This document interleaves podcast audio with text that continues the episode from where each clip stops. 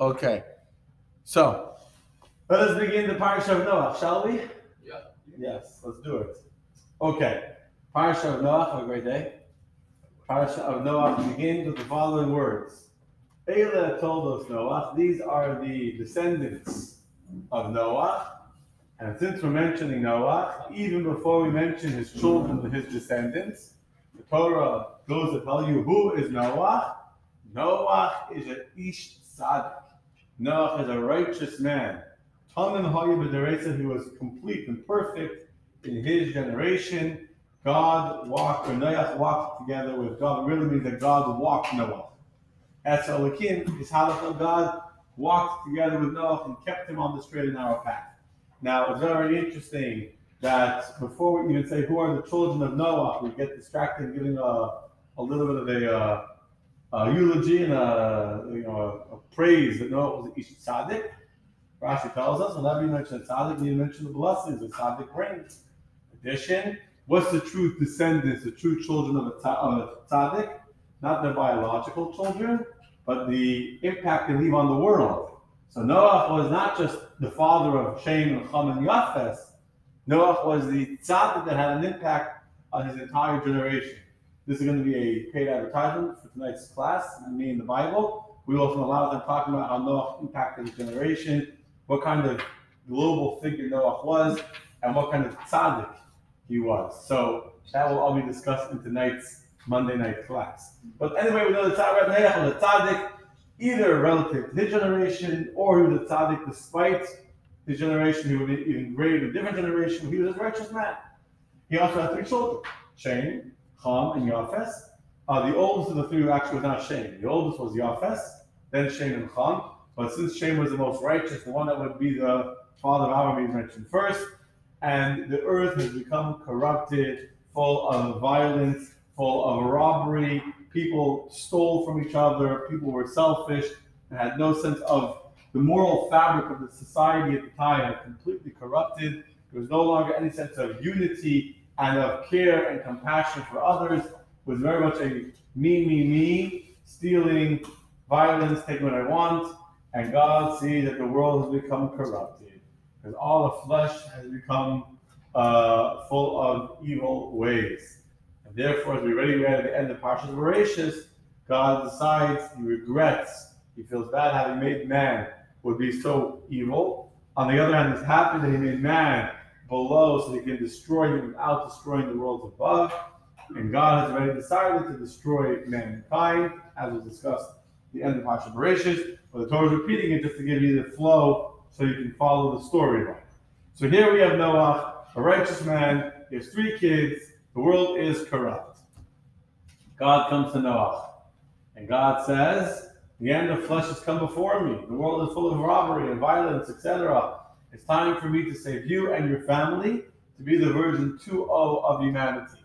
This is why we did Noah's kids, because the ark had to be big enough not only to save Noah from his wife, but also his three married children as well. So go make for yourself a teva. Teva literally means an ark. But I'll be remiss if I didn't mention the word teva also means word. Teva is a word. Tevot, tevot of tefillah, of Torah, the word of prayer, of studying of Torah. As Baal Shem Tov said to us, that when a person feels that they're drowning in the flood of life, ever been there? That flood, the deluge of bills and work and stress and everything, right? Me and Robert were singing a song yesterday. I owe, I owe. It's off to work, I go. So you're overwhelmed all the bills you have to pay and everything. It's like you're overwhelmed. So what should you do? Make for yourself a teva. Make for yourself a protective shelter from the words of prayer, from the words of study of Torah. And that will be what will raise you above like an ark that floats above the water. The words of the Torah and the words of the prayers will rise you above all of the intense, you know, rushing, raging waters of making a living and surviving on planet Earth, raging below us. So he tells Noah, make this teva. Make it out of gopher wood, which is a very, very strong wood that can handle the pressures of the rain and of the water. You should make this uh, ark with compartments. What were the different rooms, the different animals lived in. and you should put go. You should put on the inside and on the outside. You should put um, tar to keep it totally waterproof. To be really waterproof uh, contraption. Under heavy duty rain, and it should be 300 amas long. Okay, let's get some comparison here. Uh, amma is between a foot and a half, like 21. Your, your amma with the arms length. The smallest measure is 18 inches to 21 and a half inches. So let's go 20 inches. Let's say even a foot and a half. 300 amma is 450 feet. That's the smallest measure. How long is a football field? 300, 300 feet. Right. So we're talking about a football field and a half. So that's a cruise ship. Well, ships could be even big. I don't know how they Yeah, go. I mean, it's pretty big. So if you think about a full-size professional football field, that's a football field and a half. That's how long the teva was. Okay, give you just some. You can now you can imagine. Know, how uh, wide was it? It was 50 cubits wide. Again, smaller size, 75. It's just 18 inches, a very easy number to just add up easily. You know, just put in half. Very easy to do the math, even for me. So 50 amas wide is 75 feet.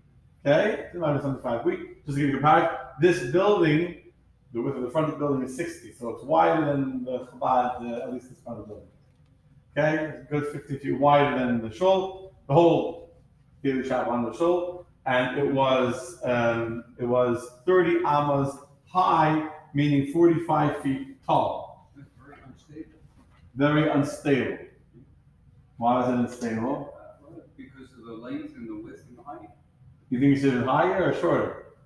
Uh, I'm not saying it shouldn't have been either one. Uh-huh. It should have been. You're the engineer. Well, first it was like a ship, and it wasn't a square. It wasn't a square. It was sloped. We're going to read the very next verse that the roof of the of the ark was sloped. I don't know what the bottom was like. I don't think the bottom was flat. Right? It was like a ship.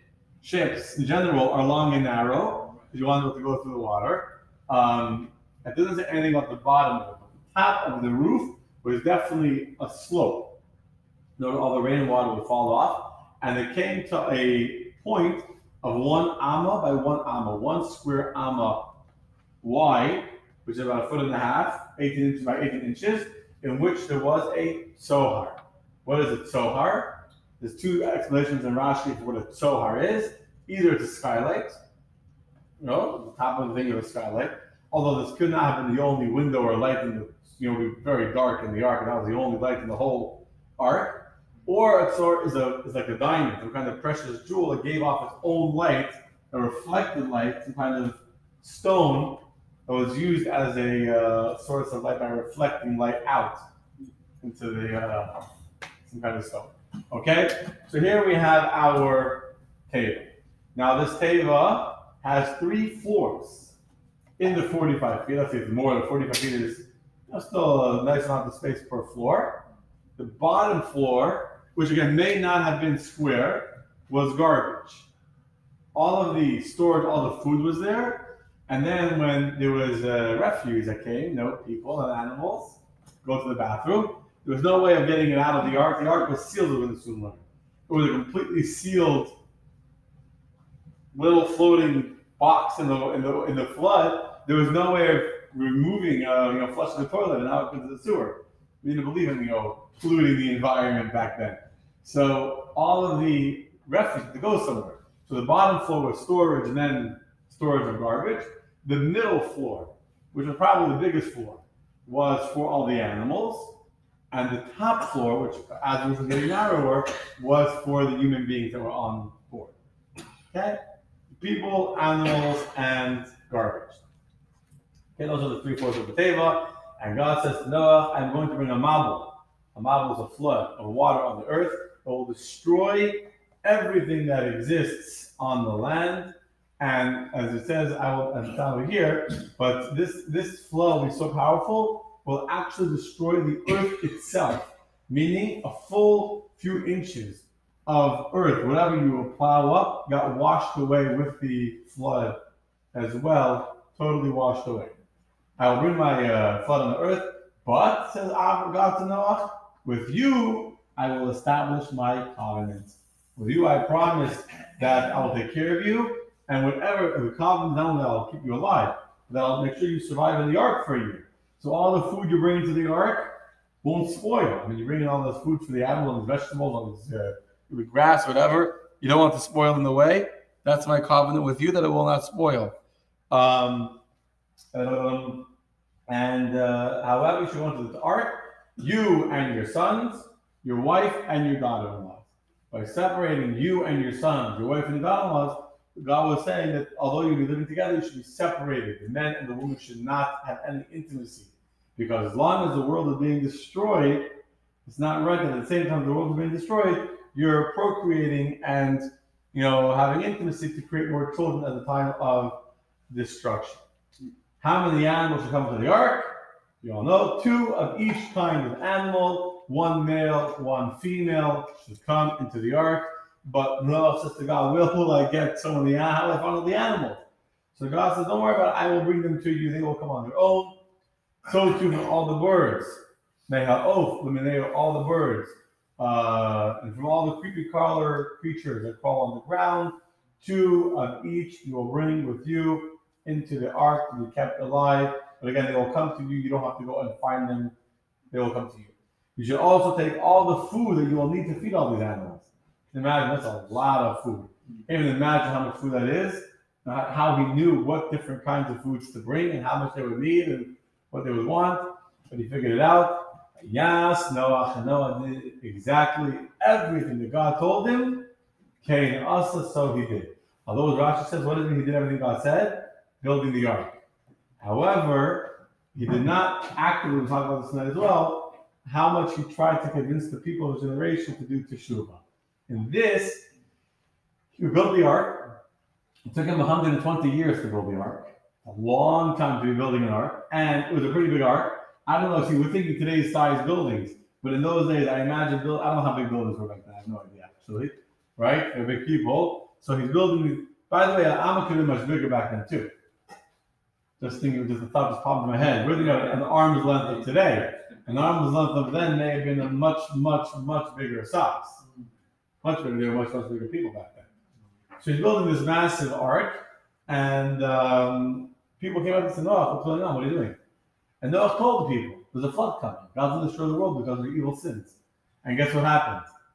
The people started to scoff at him and to laugh at him, and they made fun of him and said, huh, you're a conspiracy theorist, and you're nuts, and you're a, you're a whack job.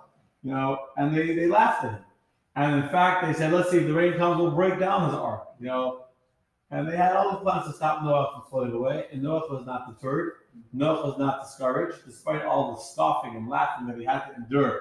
Being the only person in the whole world was going on enjoying life, partying, you know, having a good time, stealing, robbing, being immoral. And Noah, he's sitting there schwitzing and building, you know, poor guy. And they made fun of him, thought he went into sugar, he snapped or something.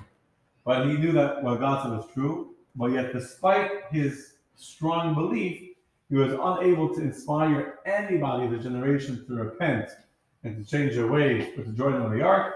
And so him and his wife and his kids will soon read, comes the day of the flood, and the waters begin to come down.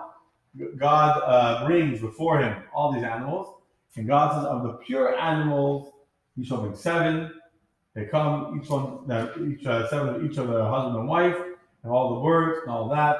And then the read tomorrow, Noah, for 600 years old, is when the flood actually begins. And that will be tomorrow's uh, discussion. Deal? Deal. Yes. We need to go to that ark, the place